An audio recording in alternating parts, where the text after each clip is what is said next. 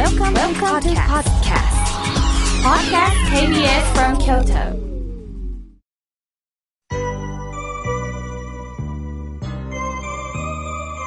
さあ、ここからもたくさんのメッセージをいただきましたので、順に紹介させていただきます。まずはじめにおはがきをいただきました、コマドリさん、いつもありがとうございます。白内障の手術が無事に済みました、とのことです。わあ、怖かったでしょう。どうしてもね、年齢とともに今日のテーマです。年齢とともに、やはりどこか、あの、体が疲れてきます。メモをたくさん使ってきましたからね。やはり見づらくなったりすると、ありがたいことに、お医者さんがおられます。するとね、今はもう医学の進歩でね、白内の手術も早くにできるそうですよね。無事に終わって、また後の経過がね、心配でしょうけれども、どうかどうか体調に気をつけながら、あの、コマドリさん、今日もご無事でいてくださいね。ありがとうございます。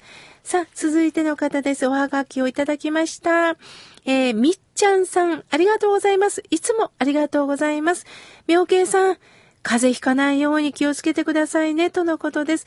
はい。気をつけます。もう特にね、今年はまだまだコロナの心配もあるし、インフルエンザのこともあるし、極力うがいをしながら、手洗いをしながら、そして、あの、先週もお話ししましたが、風邪の蛇をできるだけ入れないように、あの、体調管理をね、したいなと思っております。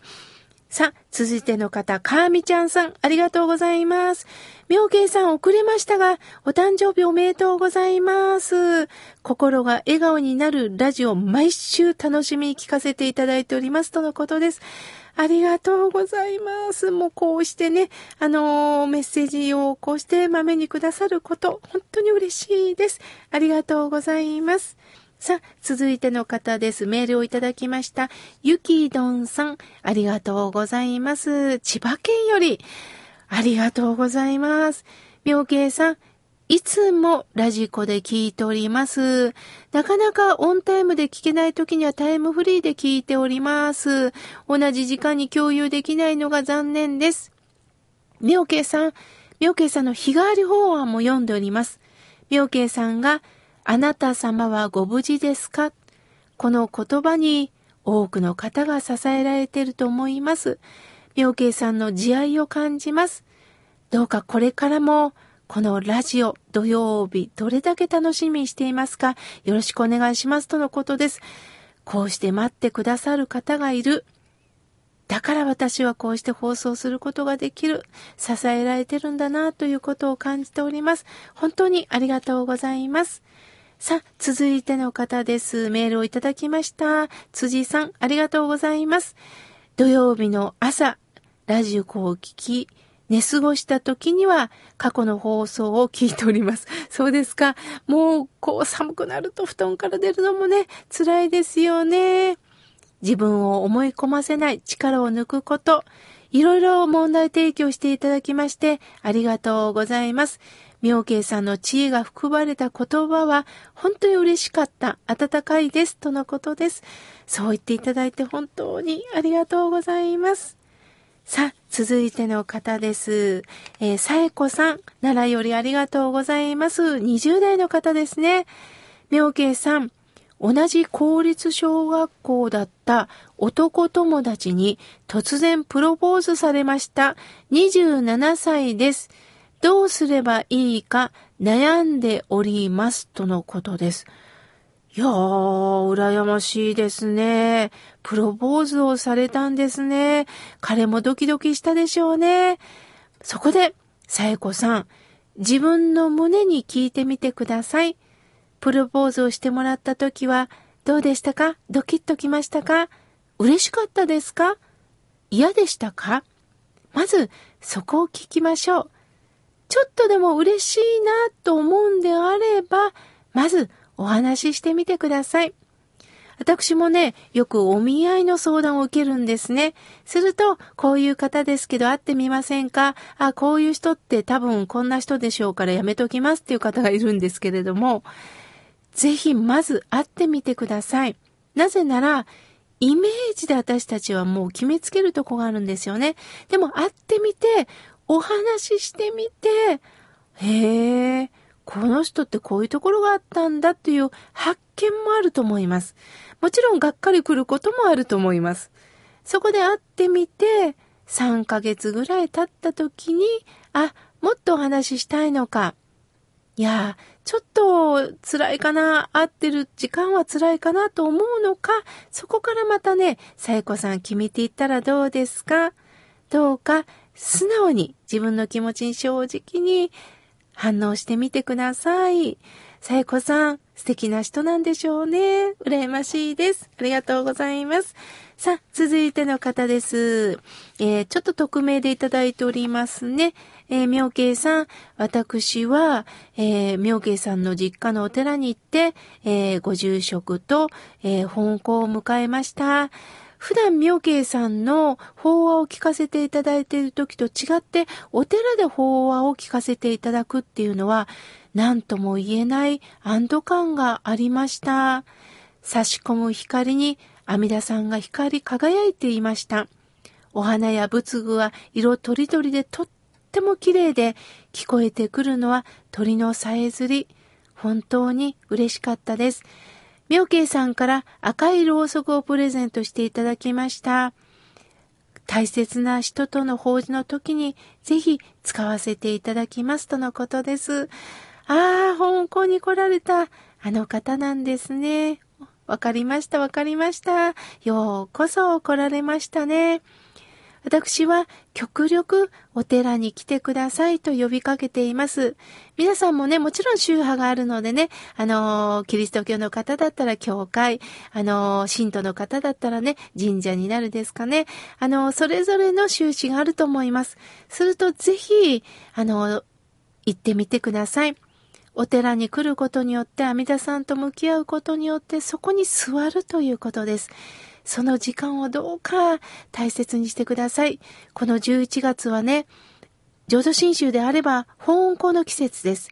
東本願寺では11月の下旬から法音庫のお務めがございます。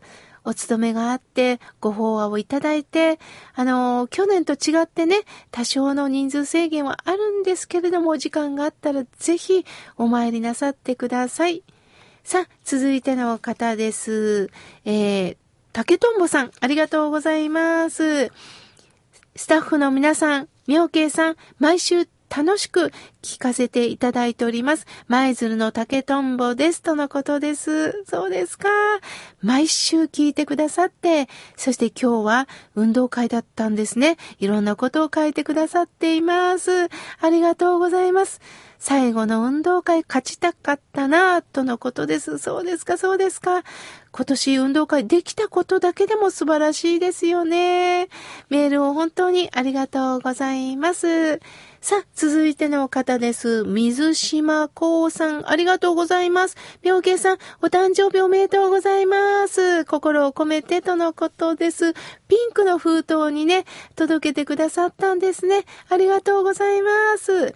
そして、えー、いつも、えー、長谷川さん、えー、これは旅行に行かれたということでね、お魚の干物を届けてくださいました。そして、えー、これお風呂の元ですね。温まります。長谷川さん、いつもありがとうございます。大切にいただきます。さあ、続いての方です。ミモーザさん、ありがとうございます。妙慶さん、おはようございます。えー、子供と一緒にこうしてぼちぼちと暮らしておりますとのことです。ありがとうございます。続いての方です。やすこさん、ありがとうございます。おはがきをいただきました。おはようございます。妙慶さん。ちょっと最近、鬱っぽくなって元気がありません。体調悪いですとのことです。そうですか。でも自分で鬱っぽいと気づくってことがまず大切です。どうか自分を追い詰めないでくださいね。できなかったと言って、悔やまないでくださいね。素直にどうか行動してみませんか？ストレスを与えないように大きく深呼吸をして、家の中ではね、外ではしづらいかもしれませんが、家の中から、そしてお天気のいい日には空を見ながら、どうか自分の体に向き合っていただけたらと思います。さあ、続いての方です。おはがきをいただきました。ふみさん、ありがとうございます。妙慶さんのお話は聞き逃さないように聞いて、聞き逃したなと思った時には、またラジオを、えネットで聞いたりしてメモったりしておりますとのことです。わあ、そこまでありがとうございます。嬉しいです。さあ、続いての方です。安代さん、ありがとうございます。妙慶さんは以前、えー、女心と秋の空とおっしゃってたんですが、もともとは男心と秋の空だったんですね。知らなかったです。勉強になりました。とのことです。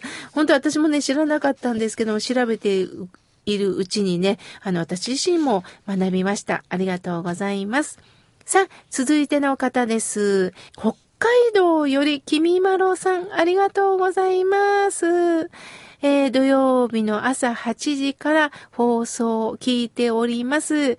私は塾の講師で、まあ、夜型の生活なんですけれども、えー、こうしてラジコやポッドキャストがあるので聞かせていただいておりますよ、とのことです。ああ、そうですね。どうしてもね、学生さん相手となると、夜の講義になって、そして寝るのも遅いかもしれませんよね。北海道寒いでしょう。くれぐれもあったかくしてください。さあ、続いての方です。未亡人さん、いつもありがとうございます。妙慶さん遅れましたが、妙慶さんお誕生日おめでとうございます。この日覚えておきますね。妙慶さん、どれほど主人に守ってもらっていたか、どれほど頼っていたか、亡くなってみて感じております。